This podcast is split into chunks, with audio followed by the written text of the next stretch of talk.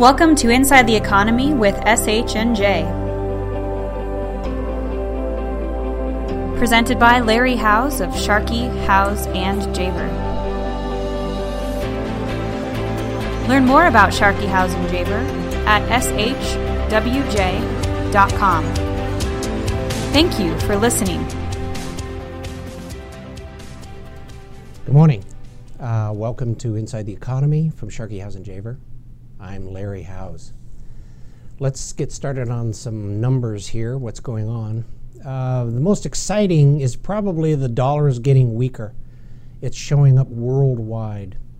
Not only did oil prices ease more, we're well down on the 40s again and likely to stay there.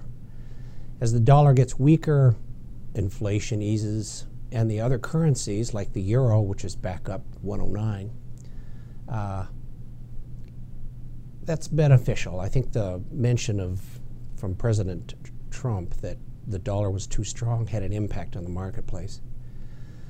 Uh, the other side of the coin is GDP in the eurozone is improving. We might be seeing one and a half, 1.8 percent in 2017. It's very good for the common currency. And on our side, the April employment numbers were very positive. Our unemployment is down 4.4 and it looks like we might be approaching the magic of full employment. And here, I think is part of the important trend. The part time jobs are slowly dissipating away, and the full time jobs are taking them over.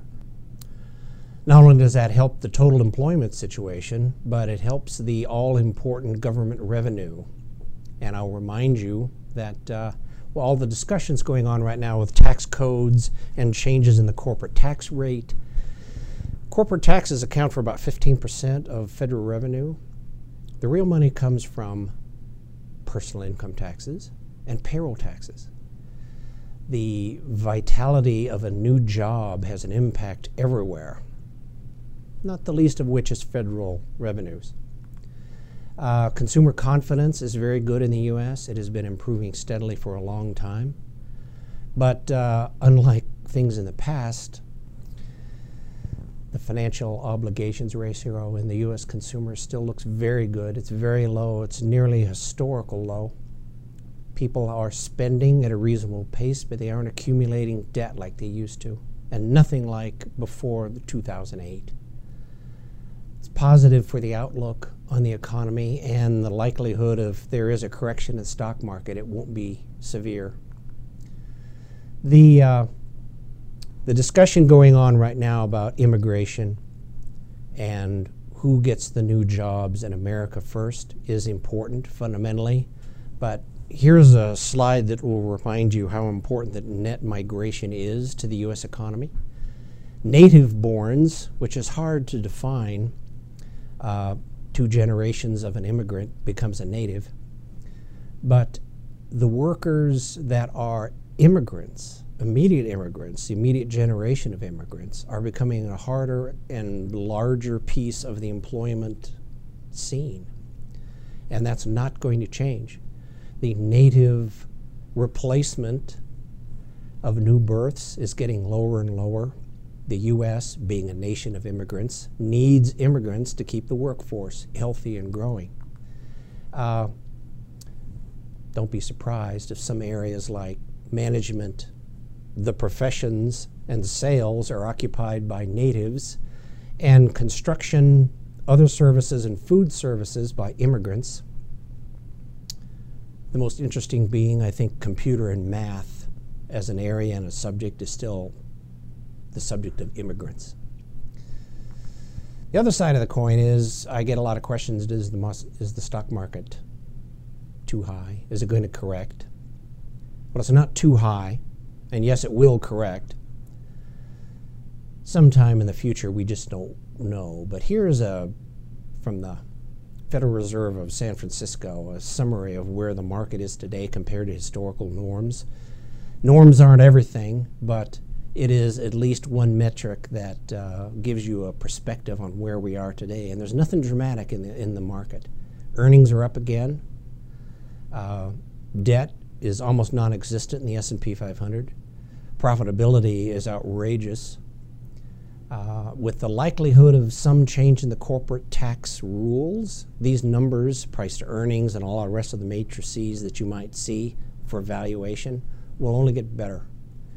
It's very unlikely that Congress will say something like, well, no change in the tax code and no lowering taxes. That's usually not a good career move. Uh, something will happen, and it probably won't be bad news.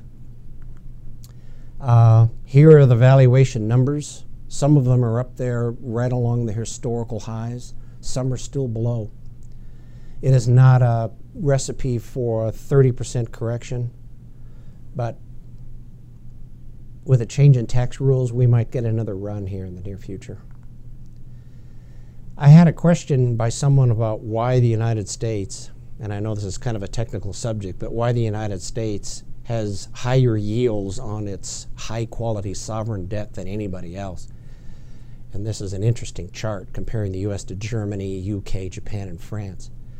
And everybody has lower yields, meaning they have they pay less for their debt in the United States. To make a long story short, there's a lot of ways to explain this. The most important and obvious is that the only country on that chart that has any measurable, viable inflation is the US. So if our inflation is running about 1.8, the 10 year ought to be about 1.8. Well, that's where it is. I don't think that's going to change in the near future. There's no inflation in sight in Eurozone yet. Japan, no. Uh, now the debate is over in France. We might see a little inflation there, but I wouldn't count on it. So these yields are probably going to stay where they are. Here's the other side of the Eurozone. Their sentiment has improved a lot. Like I mentioned earlier, the GDP is getting better in the Euro and it's starting to pick up. The more activity there is, the political debate is over in France they'll probably bring economic prosperity back to the agenda, and that would be great. There's nothing else going on right now. Uh, hope to see you in the next broadcast in the near future. Thank you.